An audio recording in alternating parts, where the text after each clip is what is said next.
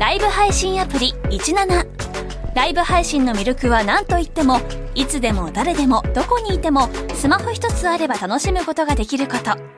17ではライバーと呼ばれるライブ配信者によるトーク音楽バーチャルやゲームなどの様々なライブ配信や著名人を起用した番組配信を24時間365日お届けしています。さらに現在17では月曜日から金曜日の「オールナイトニッポンゼロをリアルタイムでライブ配信中。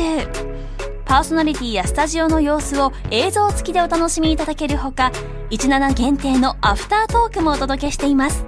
ぜひアプリをダウンロードしてお楽しみください。ポッドキャストでお聞きの皆さん、日本放送の増山さやかです。辛坊治郎ズームそこまで言うかは24時間ご意見対応型のラジオ番組です。辛坊さんへのニュースに関する質問や今日の放送を聞いての感想、明日の放送で扱ってほしいニュースなど24時間受け付けています。あなたが番組を聞いたタイミングでメールを送って感想やご意見をツイッターでつぶやいてください。お待ちしています。8月12日水曜日、時刻は午後3時半を回りました。FM93、AM1242、ニッポン放送ラジオでお聞きの皆さん、こんにちは、辛坊治郎です。パソコン、スマートフォンを使って radiko でお聞きの皆さん、そしてポッドキャストでお聞きの皆さん、こんにちは。ニッポン放送の増山さやかです。辛坊治郎ズームそこまで言うか。この番組は辛坊さんが無邪気な視点で正しいことを言う番組です。ちょっと待ってよ、はい、それ無邪気な視点でってどういう意味ですかね無邪気、悪かったら無邪気な視点で。のないね。無邪気な視点で悪かったな。いいえー、でもまあ大人の方にも聞いていただけるように努力はしておりますが、はい、努力はしておりますけれどもですね、今日は昨日と違いまして昨日は入り口で37.8度です。ビーとか言ってですね。ね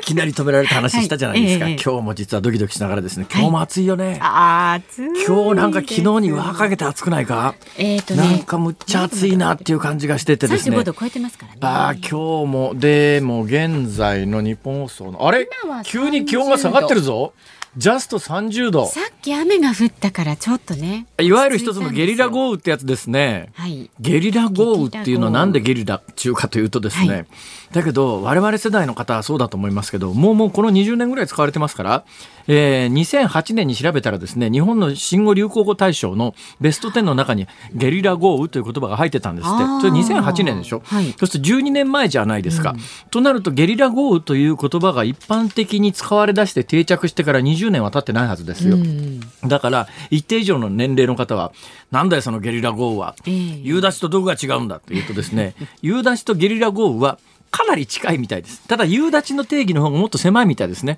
だから、夏の午後みたいな定義があるらしいですけど、うん、ゲリラ豪雨ってのは要するに、あの、気象のプロでも予想がつかないような、どこで降るか分かんないような、ドーンと降る局地的な雨のことをゲリラ豪雨というらしいんで、はいはい、だから夕立よりも概念としてはもう少し広いのかなっていう感じがしますけども、ね、最近でも夕立っていう言葉あんまり使わずに、なんかゲリラ豪雨ばっかり使うようになりまして。夕立なんかちょっと風流な感じな響きですね。そうなんですよ。夕立の方がなんか言葉としてさ、ね、夕立ってほらなんか、えー、ゲリラ豪雨みたいな。そうそうそうもともとゲリラは軍事用語ですからね。ああ、まあね。まあね、だからゲリラっていうのは要するに正規軍がこう戦ってるところで、まあ、あの、遊撃隊っていうんですか、だから思わぬところから出てきて敵をか乱するみたいな役目をするのがゲリラですからね、そのゲリラの、えー、みたいな、もう、プロでも予想がつかないような動きをする大雨のことをゲリラ豪雨ですから。そうなんです、い、うことで結構降ったらしいです。でね、今もね、ええ。えー、警報が出てるんですよね。多摩の北部とか多摩南部には大雨警報が出ておりまして。大雨警報。そうなんです。で、埼玉県の南部には大雨洪水警報の出ているところもありますので、ええ、あの空の色がね急に変わってきてこう暗くなってきてちょっと冷たい風なんかが吹いた時にざっとこのいわゆるゲリラ豪雨でねあの降りがちえー、っとで気温が一気に下がった感じですね。30度でも十分暑いっちゃ暑いんですけどやっぱ35度とか40度とかに比べれば30度ずいぶん涼しいの。そういう意味ではね。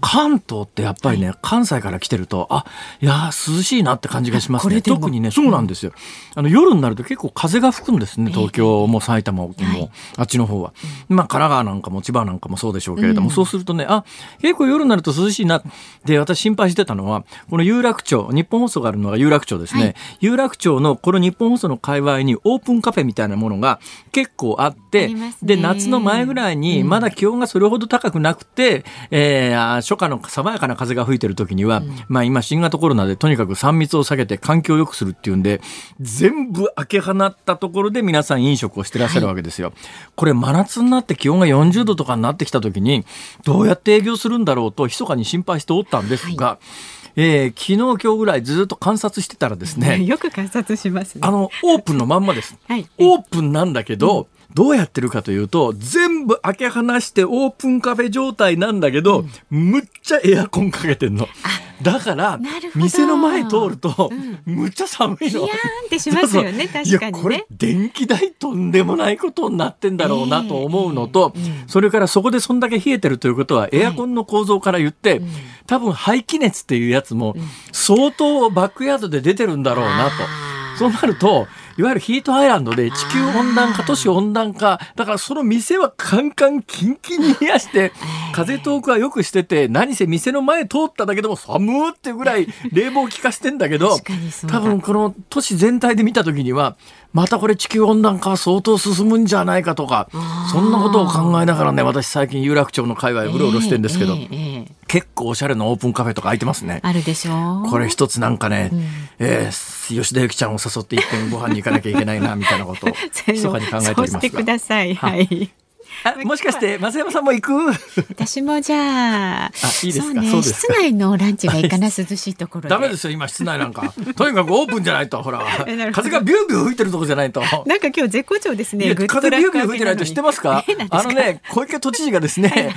密です密ですって言いながらですねあの妨害に来るんですよ。あまあそうですそういうゲームあるの知ってます？ありますありますあります。密ですゲームみたいな。いろんなこと考える人がいるもんですね世の中には。いうことで今日はとにかくゲリラ豪雨には十分ご注意ください。はいということで。いや私この局に今日入ってきた時の体温について言おうと思って話がそれにそれてそこへ行っちゃったんですが、一応話の結末をつけておきますと、はい、昨日は入局時体温が37.8度でビービー言ったんですが、うん、今日はそんなこともあってかどうか分かりませんが36度5分です。はい、というのは慣れましてね昨日はいきなり何の心構えもなく体温測定器の前に立ったんでいきなりビーって言ってですね機械に怒られたんですが、昨日のことがありましたから、こっちもその機械の前に立つ前に、横で3秒間静止して深呼吸をして 帽子を取ってで髪の毛バーッと振ったりなんかしてですね 環境をよくして立ったら36度5分でした。よかったですね。ということでぼちぼち進めてまいります。はい、じゃあまず株と為替ね今日の東京株式市場日経平均株価は続伸です。昨日に比べまして93円72銭高い2万2843円96銭で取引を終えました。これ7月21日以来およそ3週間間ぶりの高値ということです。あもうそうですね。まあ一時下がった分取り戻してるって感じかな。あでも3週間ぶりの高値なんだ。そうなんです。為替が安定してますか？はい、為替は1ドル106円70銭円安傾向ですね。すねはい、まあそんなこともあって株が上がってるんだと思います。冒頭言い忘れましたけど、私実は今日これ2つ目の仕事でありまして、午前中に TBS のグッドラックというあの今週志らくさんが夏休み取ったんで、うん、えー、代わりにちょっと来いっていう話でですね行ってまいりましたら、えー、あのまあその出演内内はともかくとして出演後ですね、スポニチさんスポーツ報知さんデイリースポーツさんが記事にしてくれました、はい、えー、皆さんありがとうございました。それからねメールもいただいてます。ちょっとご紹介しちゃいますよ。千葉県成田市のマロさん。辛坊さん今日は朝からグッドラックお疲れ様でした。いやいやいやラジオを毎日聞いているのでそうだそうだってテレビの前で言いながら見ていましたよ。TBS だけでなく次はフジテレビのバイキングそしてテレ朝のモーニングショーにも乗り込んで マスコミの新型コロナ報道を正し、ね、実はここだけの話を、はい、あの間人を介して出演依頼が来たことがかつてあるんです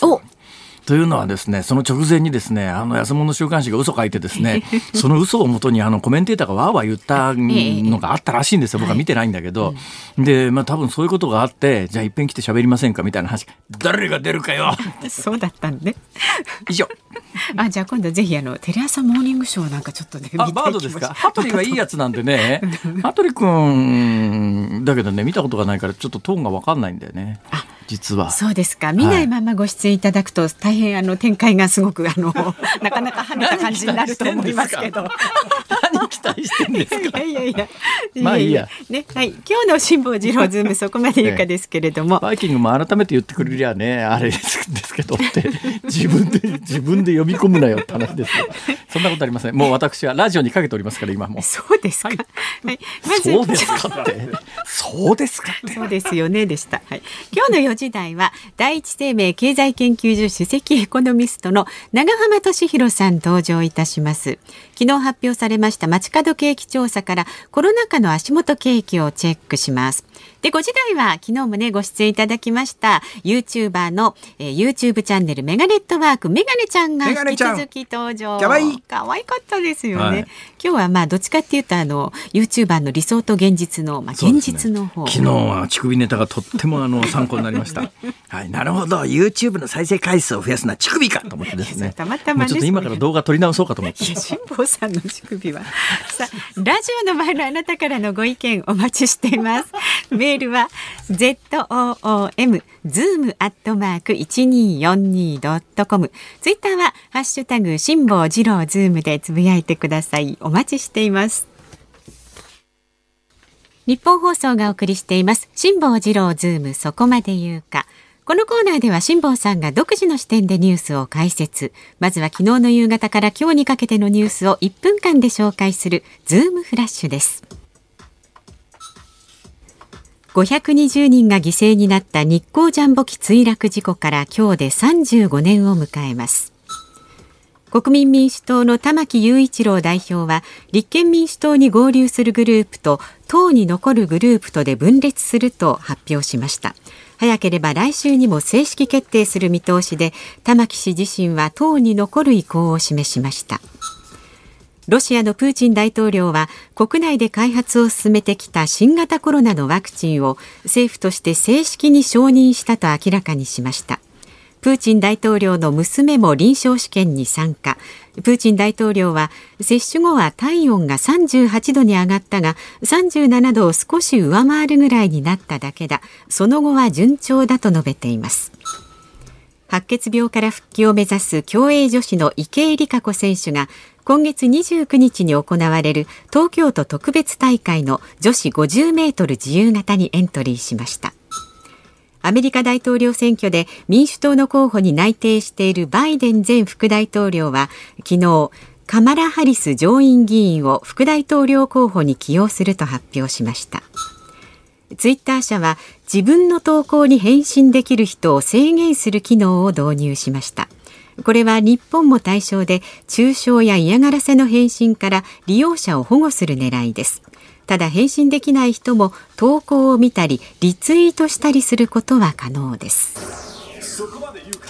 結構今日は多彩なニュースがありますね、えー、ツイッターでえー、自分の投稿に返信できる人を制限、はい、自分で書き込みますよね、そうするとフォロワー以外でもいろいろ書き込めると、はい、でフォロワーの方はもともとその人が好きでフォローしてるわけだからそんなにひどい書き込みしないけれどもたまたまなんかで見ちゃったみたいな人でまあ、ちょっとあの言葉にできないような表現であの誹謗中傷してくる人とかいますよね。だからもうこれはあの誹謗さ中傷される側のまあこれあの許容度許容度っていうとちょっと違うな何だろうまあ、精神状態とかいろんなこともあってですね、うん、それはやっぱりあの追い込まれる人もいるだろうなということを考えると、ちょっと今のまんまでいいとはとても思わないですね。で今のリツイートで、はい、え例の例の検察官法の反対の時に、はいやっぱり一人で何百もリツイートしてでそれを新聞が何百もリツイートが書き込みがあってだけどこの間どっかの新聞読んでて面白かったのが、実際そうやって積極的にあのツイートリツイートしてる人たちって右派何人左派何人っていうのをこれ結構特定できたりするらしいんだけど 私もどっか新聞の切り抜き置いてきちゃったな。で見ると、両方ともね右派も左派も10万人ちょっとぐらいしかいないんだって。だから、あの、右派も左派も、もうネットで必死になってそれ書き込んでる人たちで、この間も数百万のリツイートっていうのが話題になりましたけど、左派の人で10万ぐらいいるんですが、その10万の人が1人200回ずつリツイートすると、えー、10万かける200っていうぐらいの回数になる可能性もあるという、そういうのが世論を動かしているというのは、ちょっとやっぱおかしいんじゃないのという気はしますけれど、えー、ちなみに私は自分のツイッターというのをやってなかったんですが、まあ私のあの YouTube のアップロードを担当してくれてる方がですね、方がっていうか横にいる鍋ちゃんなんですけど、彼があの勝手にツイッターを始めてですね、で、それをこうずっとこう見てたら、結構やっぱりいろんな書き込みがあるんですが、私は自分のポリシーとして、こんな仕事してますから、まあ私、皆さん真似してくださいとか同じことをしてくださいとか言うつもりはもうとありませんけど、はい、私はどんな誹謗中傷を書かれても、その人ブロックはしないと。まあ、その人のもうもう誹謗中傷書き放題どんなことえー、いうことでそれはもうもう宣言してますから。うん、一切ブロックしませんから好きに書いてくださいねって言うとねあの逆にねあのー、誹謗中傷がね面白くないんでしょうねきっとねいろんなところに誹謗中傷を書き込んでブロックされるのを趣味にしてる人がどうもいるみたいですよ。おおやったまたブロックだみたいなんで。怒りはある世の中変わった人がいるなと思いますけども、ねうん、えー、ちなみに私はブロックはいたしませんが、えー、不法な書き込みは IP アドレスの開示請求をして 訴訟に持ち込むと。これはやらせていただきますから。そう、うん、なるほど。いやいやいやいやいや。いや、アメリカ大統領選で、バイデンさんですね、民主党、まあ今のトランプさんはもうすでに現役ですから、現職ですから、大統領、副大統領決まってますから、このコンビで、多分次の選挙もまあ戦うというのは常識ですけれども、民主党の場合は、えー、副大統領誰にするか。で、アメリカの副大統領ってすごい大事で、大統領に任期中何かあったら、大統領になれる人なんですよ、はい、大統領になるのが運命づけられてますから、えー、大きな声では言いませんけれど、バイデンさんという方は結構なご高齢ですから、ままあそうですね、ね、大きな声では言いませんけれども、これこの11月3日の大統領選挙に当選して来年の頭に、えー、就任したとしても4年の日記を全うできるかどうかは誰にもわからないということになるとこれ副大統領が非常に重要なのは、つまり副大統領はもしかするとイコール次の大統領になる可能性のある人ということで、えー、カマラ・ハリス上院議員女性で黒人と、もう本当に民主党の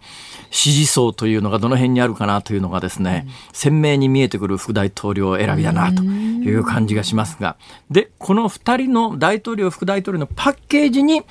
投票するわけですから、はい、だからこの副大統領が誰か。つまり、えー、バイデンさんはもしかしたら年が年だからそうすると次大統領になる人かもしれないという意味ではいつもの副大統領よりもとても重要なそ,、れが今日決定したというこれは結構な大きなニュースです、えーえー、その前のニュースの池江璃花子さん、うん。いや、この間、東京オリンピックのもともとの開幕予定日に合わせて、えー、あの、セレモニーがあったじゃないですか。ものすごい感動的なね。はい、で、まあ、あの、女子の50メートル自由形に、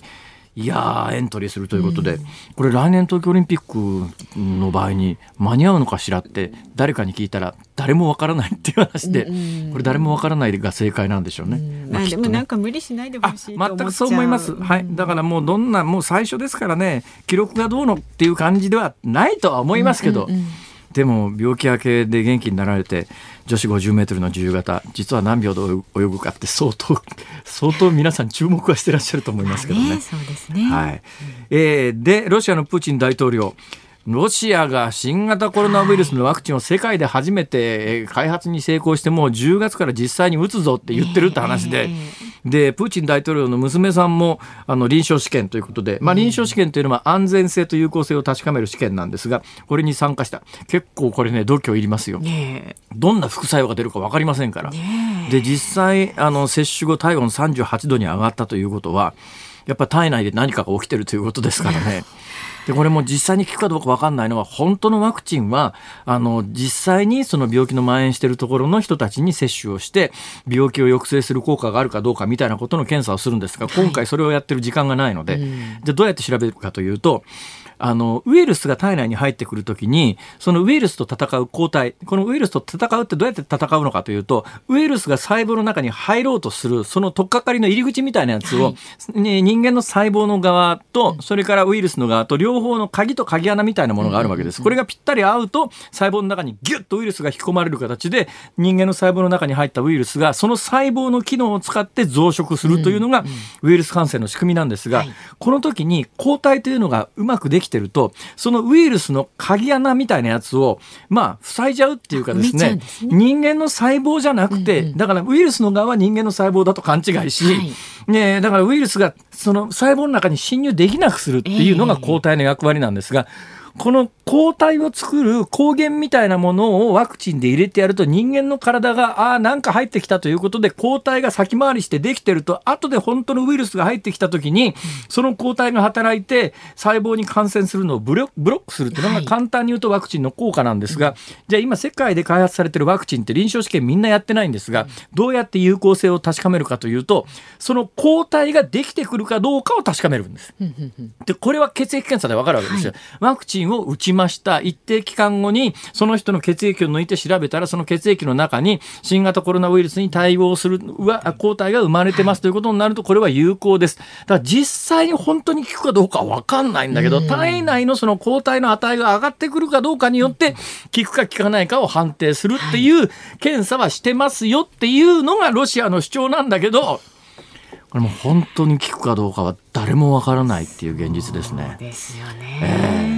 ただまああの打って体温が上がるということは体内で何かが起きたことは間違いないんですがそれが本当に感染抑止のまあ効力効果があるのかわからないとその一つ前のニュースも注目ですよ。ね国民民主の玉木さんじゃなくて玉木さんがですね。玉木さん玉木代表です。今なんて言った俺。いや、同じことを2回言わなくていい。そうですね。そうですね。すね 謝罪のネタになるようなことを何もわざわざ先回りして言うことはない。そうですよ。何ですか？玉金さんじゃなくて玉木さんが、ね、玉木雄一郎代表です。この人好きなんですよ私。いい人なんですよ。前にもあのズームにね来ていただいて。あ、そうですか。そうですよ。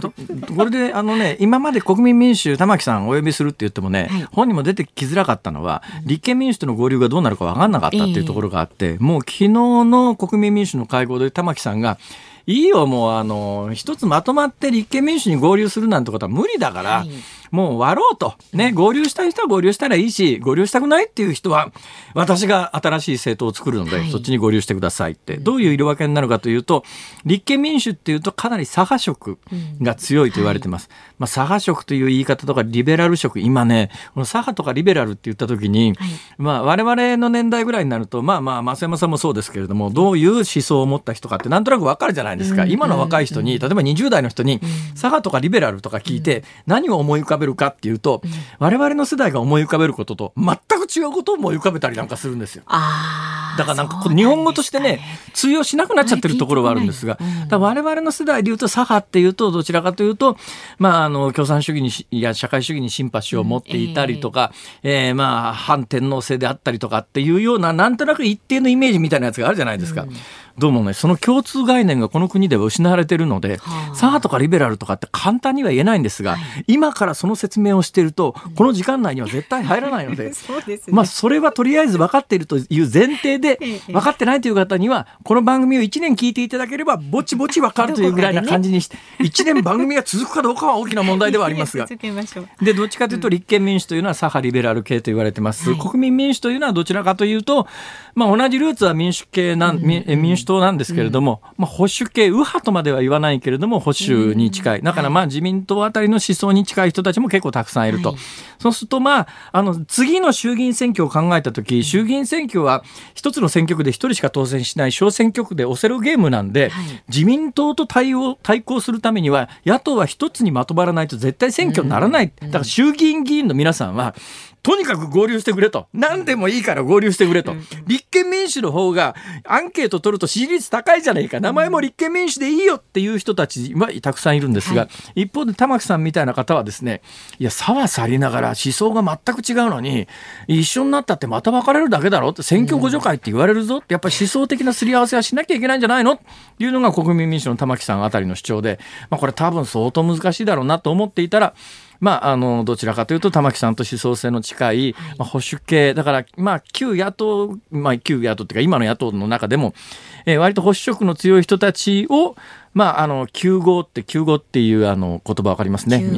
9号。こう、糸辺にこう、叫ぶの右側みたいな。はい、なんだろうね、ものすごい。叫ぶの右側、作りとか言えよって話ですけど。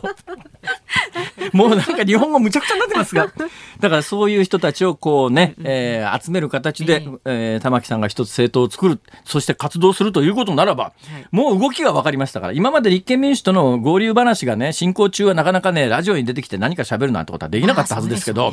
もうその立場が昨日の段階で鮮明になって、立憲民主には国民民主の一部だけが合流して、残りの保守系は自分、玉木、玉金さんじゃなくて玉木さんが自分が集めて一つ政党を作ると、こうやって宣言したわけですから。そっか。いっぺん来て喋ってもらおう。ご出演していただけるかもしれないです、ね、玉木さん、お待ちしてます。放送で呼びかけたところでズームオン、この後4時台にもお送りします。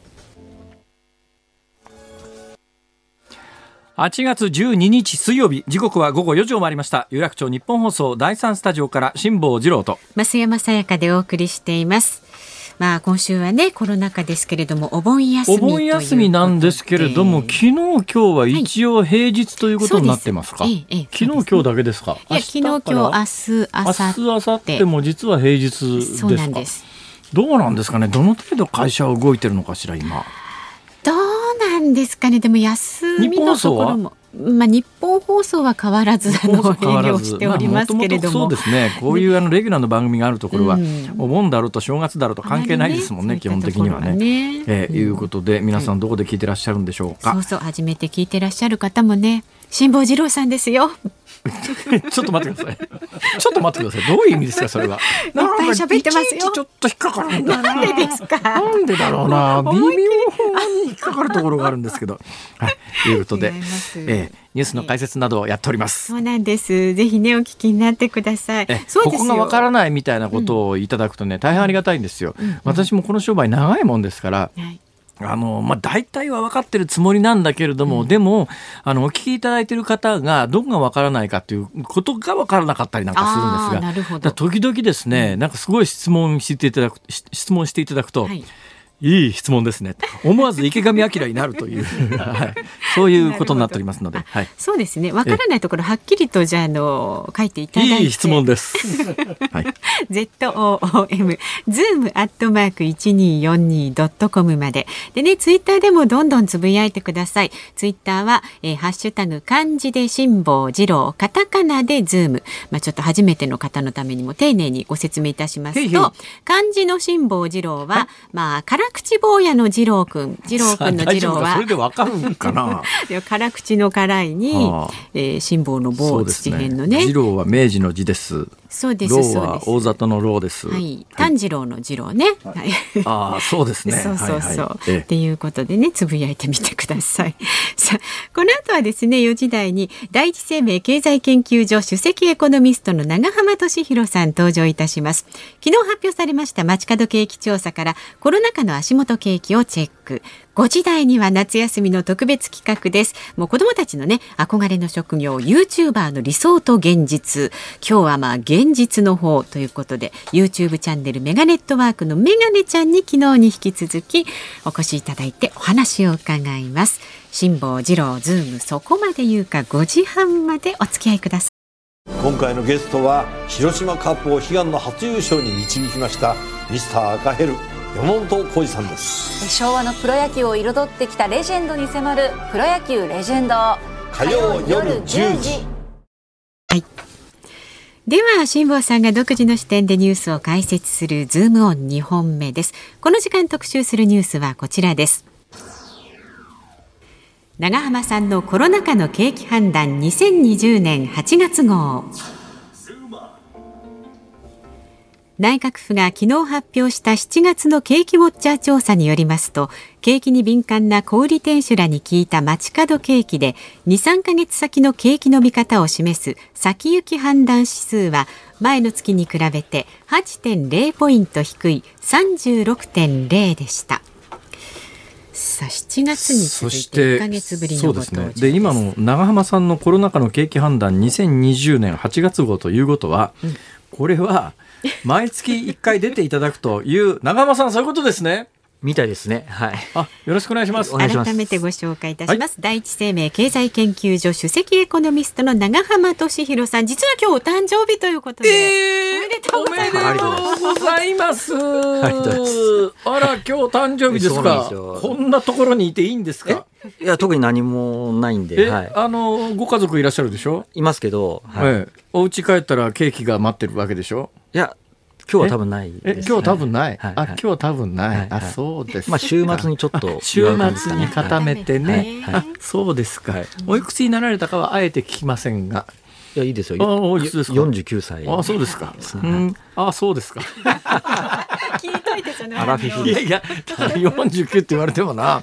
おっさんの年聞いてもこっちも嬉しくないし、聞かれた方も嬉しくないし、多分聞いてらっしゃる方も四十九なんだ。俺が二十三とか言われる、えー、若いですねって話だけど、四十九じゃまあそうだろうなとしか言いようがないんで。よろしくお願いします。はい、えどうですかね、今日あたりの株価も上がってるんですが、ここちょっとアメリカの株もそうですし、日本の株も上がってますよね。はい、何が起きてるんですか？すね、これはですね、やっぱアメリカの追加の経済対策の期待なんですね。で、実はその日本の株も上がってるんですけど、ええ、ただそのアメリカの株の上がり方と比べると、やっぱり弱いんあ弱いんですよね。なんでなんですでやっぱり背景としては、まあ、実はその新型コロナウイルスで世界の経済が落ち込んだんですけども、そこからの戻りを見るとですね、えええー、日米欧で日本が一番遅れてあらまあなんでなんでなんで？あの実はその感染者数なんか見ると全然欧米の方が多いんですけど、はい、いやもう感染者数特に死者の数なんか日本より2桁上ですからね、そうなんです、はい、ただやっぱりその、まあ、国民性の違いとかもあると思うんですけど、えー、やっぱりそのコロナに対する怖がり方が全然違うんで、ね、もしかしたらその、まあ、一部メディアの影響もあるのかもしれませんけど、いやいやそれは2部、3部メディアの影響だと思いますよ。はい、それでかなりやっぱりその、ね、あの日本国民的にその移動とか、それに慎重になってね、あの感染者の伸びとか死者の伸びをヨーロッパ見てたら、はい。はい、ヨーロッパ結構、あれやばくねみたいな数字出てますよね。だけど、あの日本の議論みたいに、日本の知事さんみたいに、いや、あのロ,、まあ、ロックダウンに近いような、日本はロックダウンという言葉がないですけども、緊急事態宣言で、国ごと閉じるかというと、そういう判断する国ってないですよね。だから今、あのこれからちょっとずつ出始めてるのは、国全体をロックダウンするんじゃなくて、ピンポイントでロックダウンしましょうという動きは若干ありますけれども、もう一遍あの全世界がロックダウンしたいの時時みたいなところをもう一回やろうっていうところは、今のところないですよね。あのなないと思います、今後も多分。あれ、なんでなんですか？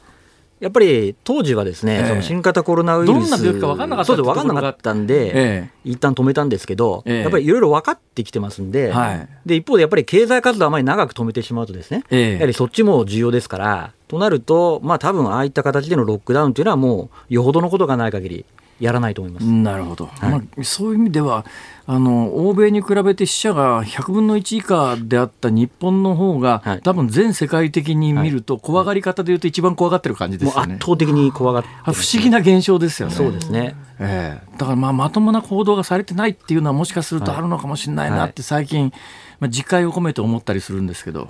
長浜さんの印象どうですか、そうですね、やっぱり私も、あのやっぱり、まあ、エコノミストの観点からすると、もう少しこう、なんて言ったらいいのかな、正しく恐れるっていうんですかね、えー、えー、って形でやれば、もうちょっと経済とバランスをとって、うん、えー、やれるのかなってことと、あとはもう一つはやっぱりその、今回やっぱり拡大しちゃったのも、感染が拡大しちゃったのも、もう2か月ぐらい前からその、夜の街関連でこう、かなり増えてきてたところで、もっと早めにピンポイントで対策打っとけば、ここまでならなかったのかなと。なるほどね。いうことは言えると思いますね。えー、で、えー、大体今の時期って、4、5、6、まあ、あの、年度が始まって3か月経つと、まあ、四半期ベースの決算というのが出てくる頃ですよね。はい、どうですか？日本のこのいろんな企業の四半期ベースの決算の結果っていうか、現状どんな感じですか？あのまあ、確かに悪いことは悪いんですけども、ええ、ただその、まあ、リーマンショックと比較すると、はい、リーマンショックの時っていうのは、まあ、まさにあの時って金融危機だったので、え、もうほとんどの産業がみんな悪いっていう感じだったんですね。それが今回の新型コロナウイルスのショックはですね、あのものすごい悪いところがある一方で、はい、むしろコロナの恩恵を受けて伸びてるところがあったりとかして、例えばその上場企業の決算見ても、はい、減収減益の企業の割合っていうのが、まあ、実は6割ぐらいなんですよね。一部にはその1割以上の企業が増収増益になったとかどんな企業ですか？伸びてるのは。あのまあ端的に言うと非接触化のビジネスに関連するところなんですけども、例えばそのデジタル化に伴ったそういったそのリモートワークをするところとか、まあその根幹となる半導体を作ってる会社とかですね、まああとは例えばその巣ごもり消費で食品スーパーとか、まあドラッグストアとか、まああとはその缶詰の会社とかですね、冷凍食品の会社とかですね、まあ、そういったところは結構業績が好調なんですね、むしろ。厳しいところの代表格でいうともうやはりあの移動を伴うってことでいうとお、いわゆる航空会社とか、鉄道会社とかだったりとか、まあ、あとはやっぱり感染がしやすいっていうところで敬遠されているあの外食系とか。まあ、こういったところは相当厳しい感じですね確かに JAL や ANA はかなり厳しそうだなっていうのが飛行機乗ってても分かりますよ。あそうですか、えーあの結構突然結構するんですよね。本当ですか、えー、やっぱあれですか？席もこう離れてこう座る感じなん私が乗ってる飛行機会社は離れてませんね。あそうなんですか？そうなんですよ。逆に便数減らした減らしたもんだから。えーあの飛行機乗ってると、ええ、あの今の飛行機はよくできてまして、ええ。えー、3分間で空気が全部入れ替わりますみたいなことを、え、もうちょっと分かりやすい言葉でずっとアナウンスしてるんだけど、飛行機の中は結構3つ3つでですよ、あのエアバス A320 とか321それからボーイング737っていうのは真ん中に大きな通路がドーンとあって、はい、えー、エコノミークラスだと右3席左3席、だから横が6席で真ん中に通路があるっていう飛行機が基本的に主力だったりするんですが、はい、この3席3席、完璧に埋まってたんですよ。あ、そうなんです7月の後半ぐらい。あ、そうですはい。ところが、ここへ来てね、ここへ来て、まあ、あの PCR 検査の陽性者数が増えてるっていうことが背景にあるんだろうと思いますが、はい、お盆直前ぐらいから、急に減り始めましたね、また。また。やっぱりそうです、えー、てきめんだな、これっていう感じがしますね。そうですなんか JAL も ANA も、はい、あの四半期ベースで1000億円ぐらい赤字になっちゃってるらしいですね。はい、そうですね。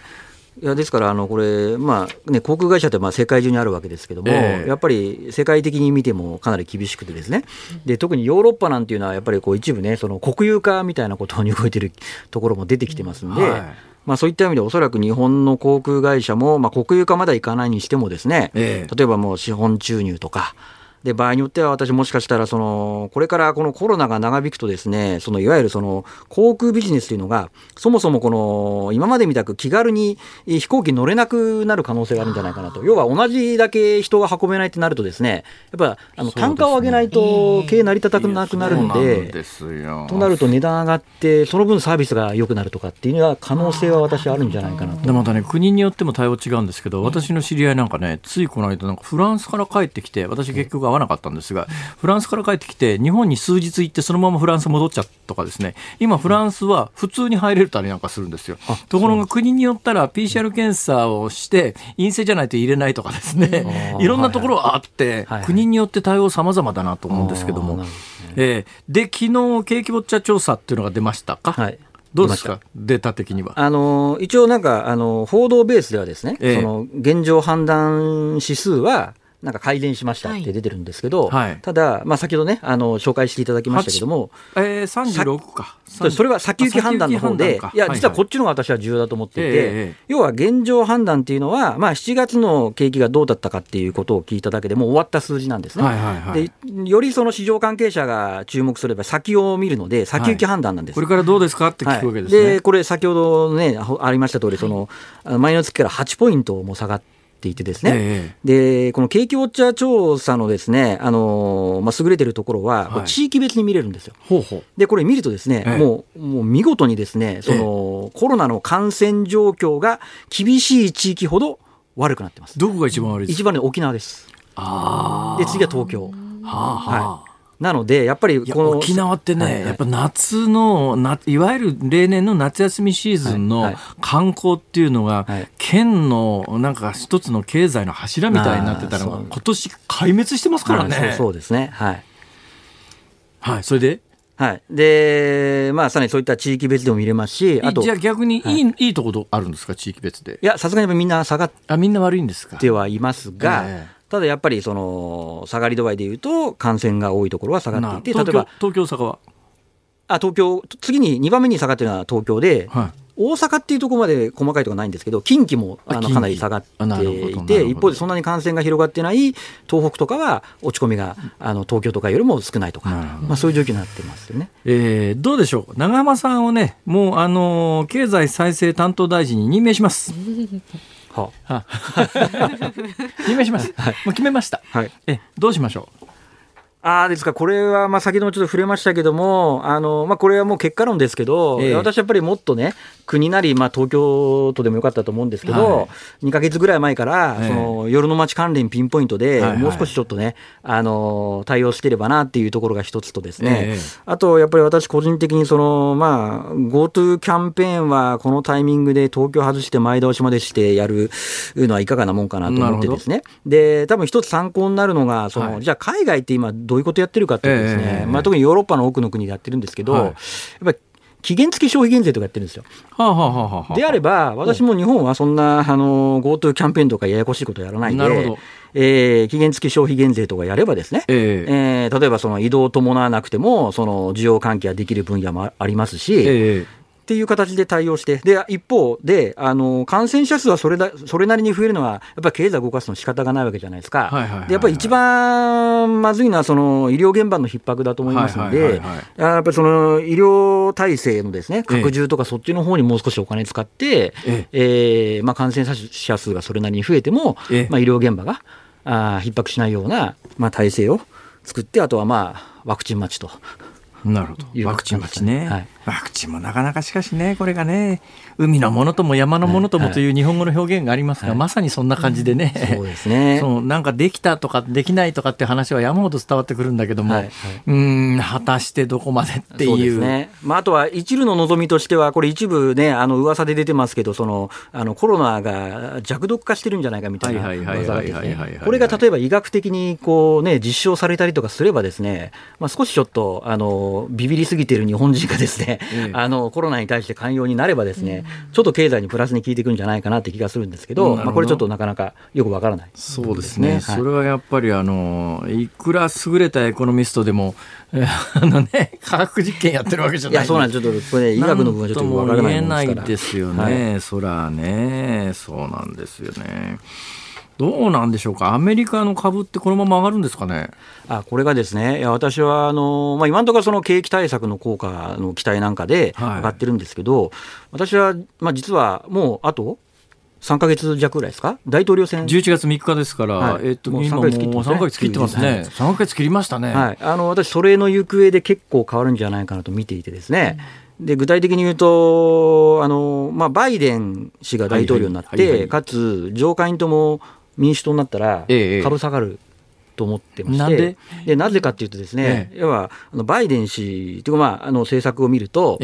まあ、トランプ減税でかなり法人税とか下げた部分を、はいはい、まあ、増税するって言ってるのがまず一つなんですね。で今その、まあ、特にアメリカ中心に株が上がってる中でよくあのやっぱり主因はやっぱりデジタル関連というかですね、はい、いわゆるハイテク関連が上がってるわけですよ。えー、でこれでまさに象徴なのがガガファムと言われているですね。プラットフォーム系のところなんですけども。グーグルガファム？グーグル、アマゾン、フェイスブック、アップル、マイクロソフト？マイクロソフト、あ、そうなんですけど、ガーファに M 足したやつだ。そうなんです。はい、で、あの実はですね、あの民主党はですね、ここの部分をですね、あのガファムにですね、あの規制を強化するみたいなのを言ってますから、バイデン氏は。まあ、いわゆるそのアンチビジネス的なこう政策を言ってまして、でかつそれが議会選挙もね、上下院とも民主党とかなると、それが通りやすくなりますから、議会で。そうすると株が結構下がる可能性があるんじゃないかと思っているので、大統領選は非常に重要かな長浜さんが今あのアメリカ人で投票権があったら、はい、えー、トランプに入れます？微妙ですね。これもあれ短期と長期で考えるとまた違うんですよ。その短期はそのトランプみたく、まあ、もうイケイケどんどんで財政政策はいいと思うんですけど、はいはい、でも長い目で考えると、やっぱりそれって財政政策あんまりやりすぎるとですね、ええ、長い目で考えるとこう、将来の金融市場の波乱材料にもなりかねないので、そこで考えると、そうですね、なかなか。難しいところですね。まあ、あの、まあ、どっち転んでも長浜さんにアメリカの投票権はないわけで、まあ、まあ、それもないですけど、でも我々に決定権がない、投票権がないのに、それで我々の経済も左右されるって切ないですよね、考えてみりゃ。いや、そうなんだ。例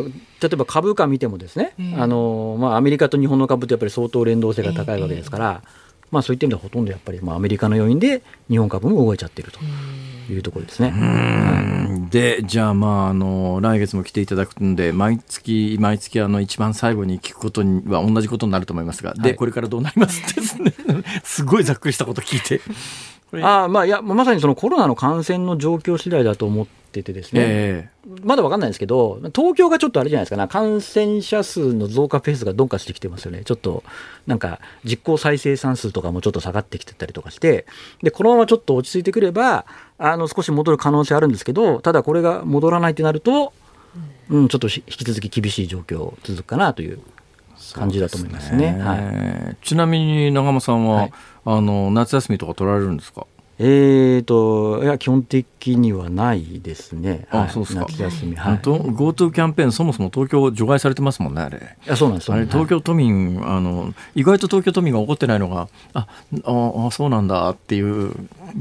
つまり、あの、実は、東京都民以外はですね、あれ、相当補助金が多いんですよ。はい、35%でしょ？9月から50%でしょ？そうです、はい、これがですねあの高いホテルで普段泊まれないようなホテルみたいなところが、はい、今 GoTo キャンペーン用に関西だとパッケージ出してんですよ、私の知り合いのですね若い女性たちが姉妹とかで、姉妹とか母親と2人でとかですね、はい、その普段大阪市内の何万円のシティホテルなんか泊まんないじゃないですか、はいはい、ところが今ね、はい、そういうシティホテルが、はい、あの割と安いパッケージでなおかつ GoTo キャンペーンで35%引きの残りのやつで、朝食付き豪華室内プランみたいなやつを出しててこれがね結構受けにいってるっていうかですね。あのー、親子でシティホテル行くみたいなやつがね、結構流行ってるんですよ。だってあれ、もう利用宣言ないですもんね。何十泊でも使えるんですね、予算ね。いや、そうなんですよ。これがね、そうなんです。だから、毎週末にちょっとね、暇があってお金がある人、だからあの全額補助ありませんから、自己資金もいるわけですけれども、でもキャンペーンで結構それが安くなってんで、人によったら週末のたんびにどっか行っちゃうみたいな人が。だからね、東京都民の皆さんは、あら、気の毒だなとまあまあそうです、思わんでもないんですけど。辛坊さんは使える？私ですか、はい、うん私はそう楽しめます。くれぐれも感染には気をつけてね、あの楽しんでいただきたいと思います。ね、嫌がらせみたいなこと言うんですよ、これが。しっかり気持ちはわかりますけどね、本当に。わかりました。ということで、じゃ来月来ていただいてる時にはね、来月に来ていただいた時にはもうちょっとなんかあの楽しい先行きの見通しがね語っていただけるようになってればいいなと思いますけど、なかなかね、そうちょっとやそっとでは最近のワイドショーを見てるとこれはまあ。っとやそっとで世の中の雰囲気変わんないだろうなっていう感じがしなくもないです、ね。はい、でもお待ちしております、はい、第一生命経済噂によるとなんか近所から歩いてくるっていう話あもう隣のビルですから。あの道路一個渡ればすぐ来れますね、はい、よろしくお願いします、はい、首席エコノミストの長浜俊弘さんでしたありがとうござい。ましたありがとうござい。ました今回のゲストは広島カップを悲願の初優勝に導きましたミスター赤ヘル山本浩二さんです。昭和のプロ野球を彩ってきたレジェンドに迫る「プロ野球レジェンド」火曜夜10時日本放送辛坊治郎ズームそこまで言うかこの時間は小中学生の憧れの職業 YouTuber をゲストにお迎えして今日と、えー、昨日の2日にあたりましてね YouTuber の理想と現実に迫っていきます。ごめんねなんか昨日1回で長い時間で喋ってもらったら2回来る必要なかったのにねいやいやいやでも今日も呼んでいただけるなんてとっても嬉しいです。すいませんはいご紹介します。YouTube チャンネルメガネットワークのメガネちゃんです。はい皆様はじめまして本日もよろしくお願いいたします。ちょっと昨日と同様で同じ挨拶をしてもいいですか？どうぞ。あちょっと学んだんです昨日ので、うん、ちょっとだけゆっくり言います、はい、はじめまして YouTuber のみんなの心が丸見えメガネですよろしくお願いいたします手でハート作ってねメガネ昨日より可愛さ3割増しになってるのはなんでかな、ですか？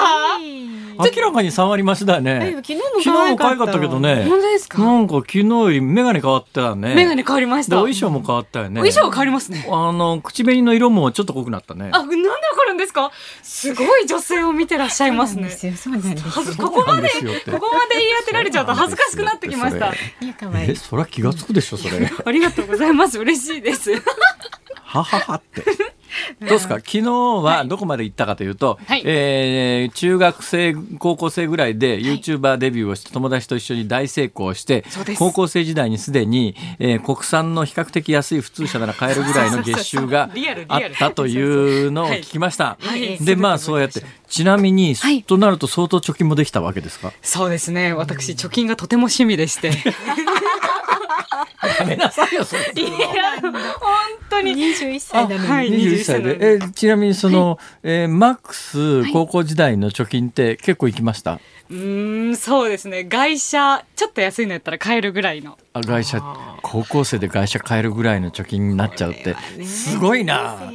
それもやっぱりあの乳首でブレイクしたから。いやもうなんかその言い方だったら YouTuber じゃなくて違う職業だと思われるんでやめてくださいちょっと。そうですか。初めて聞く人びっくりするんで。いやいや失礼しました。誤解生まれるんでやめてください。わかりましたわかりましたはいはい。えー、いうことでね。で、えー、成功されて、でそれで高校は卒業されたんですか？そうです。無事に卒業いたしましてその後どうされたわけ？大阪ですよね。大阪の高校だったんよね確か。でその後どうされたの？卒業した後にもうすぐ東京に出てきました、はい、なんで？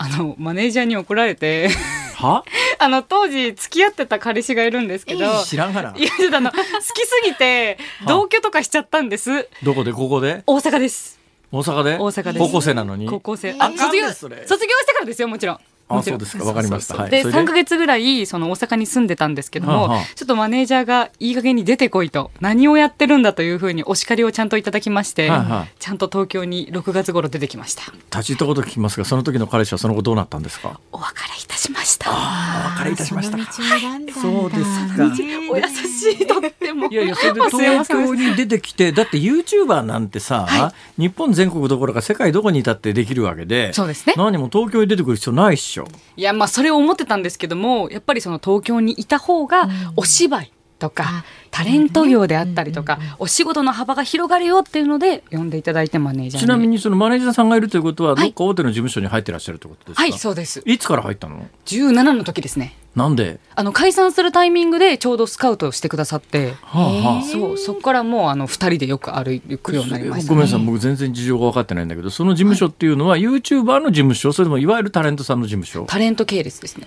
タレント系列、はい、となると YouTuber を目指したんじゃなくて東京へ出てきてタレント活動を本格的にやると思った。そうですね。あそういうことか。あだ何のタレントさんをどんなタレントさんを目指してらっしゃるの？今具体的に言うのであればうわ誰だろうな。本田翼。松岡さん松岡美代さん松岡真由さん。真由さんが、あ、ごめんなさい松岡真由さん。さ、美代さん。憧れてる人や、目標にする人の下の名前間違うってどうなのよ？ごめんなさい。ちょっと緊張して。ごめんなさいにも程があるから、それ。ああいうこう演技もできて、可愛くてっていうような女優さん。とタレント業もできる。女優さん？女優さん？女優さんです。女優さん。女優さんですか。ほう。ほう。でも名前も間違えたらなんとなると逆に言うとさ、だからもう今女優さんを目指してるわけだから、逆に YouTuber バーではなくなっちゃってる感じ？もう何でも屋みたいになっちゃってますね。よくこう、MC をする機会とか、はい、お話しする機会も多くなったりとか。じゃあ、ごめんね、はい、今の総収入のうちの、はい、YouTuber 収入って何割ぐらいですか？それが全、変わって、昔は8割とかだったんですけど、えー、今もう、3、7ぐらいかもしれない。3が YouTube かもしれないです。あ、そうですか。はい。じゃあ本業女優にだいだんだんなりつつあるってことですね。なりつつありますね。そっちのお仕事の方同時に、やっぱ高校生 YouTuber でブレイクしてた時ほどは稼げなくなっちゃってるっていうことですか？それは事実ですね。でも割とまだ頻繁にこうね新しい動画を上げてますよね。上げてます上げてます。ぶっちゃけそんだけ可愛いけど高校生であろうと高校生の肩書きがなくなると関係ないだろうと思うんだけど世の中そういうもんじゃないの、もうそういうもんじゃないんですよ。顔だけじゃなくてやっぱ企画力であったりとか、お話の面白さであったりとか。面白いですけどね。本当ですか、うん。嬉しいそんなプロ二人に認められたら。これから先うまくやっていけそうな気がしますけど。言っときますけど、私 YouTuber としてはですね、底辺ですから。いやいやいやいやいや。もうもう底辺も底辺。底辺も底辺。最底辺に張り付いてますからね。違う違う。私もめっちゃも動かないですから。違う違う。私めっちゃ辛坊さんのチャンネルを見てたんですよ。あらじゃあちょっとその感想とかアドバイスを。はいそうなんですよ。で辛坊さんのチャンネルで一番伸びてらっしゃったのがあの車内の窓を閉め切った状態で閲覧禁止ですってそうですそうです。それを見たんですけども、あれが伸びたきっかけって私これよく YouTube の広告にも使うんですけど、キャリカリギュラ効果ってご存知ですか？わかんない。昔カリギュラという映画がありまして、ちょっと内容が過激すぎて、あの放送が NG になっちゃったものがあるんですけど、これは、えっと、簡単に言うと例えば育毛剤の CM があるとします、これを飲めば髪の毛が伸びますっていう CMA と、はい、今これを知っとかないとあなたの5年後髪型は「てんてんてん」って CM があると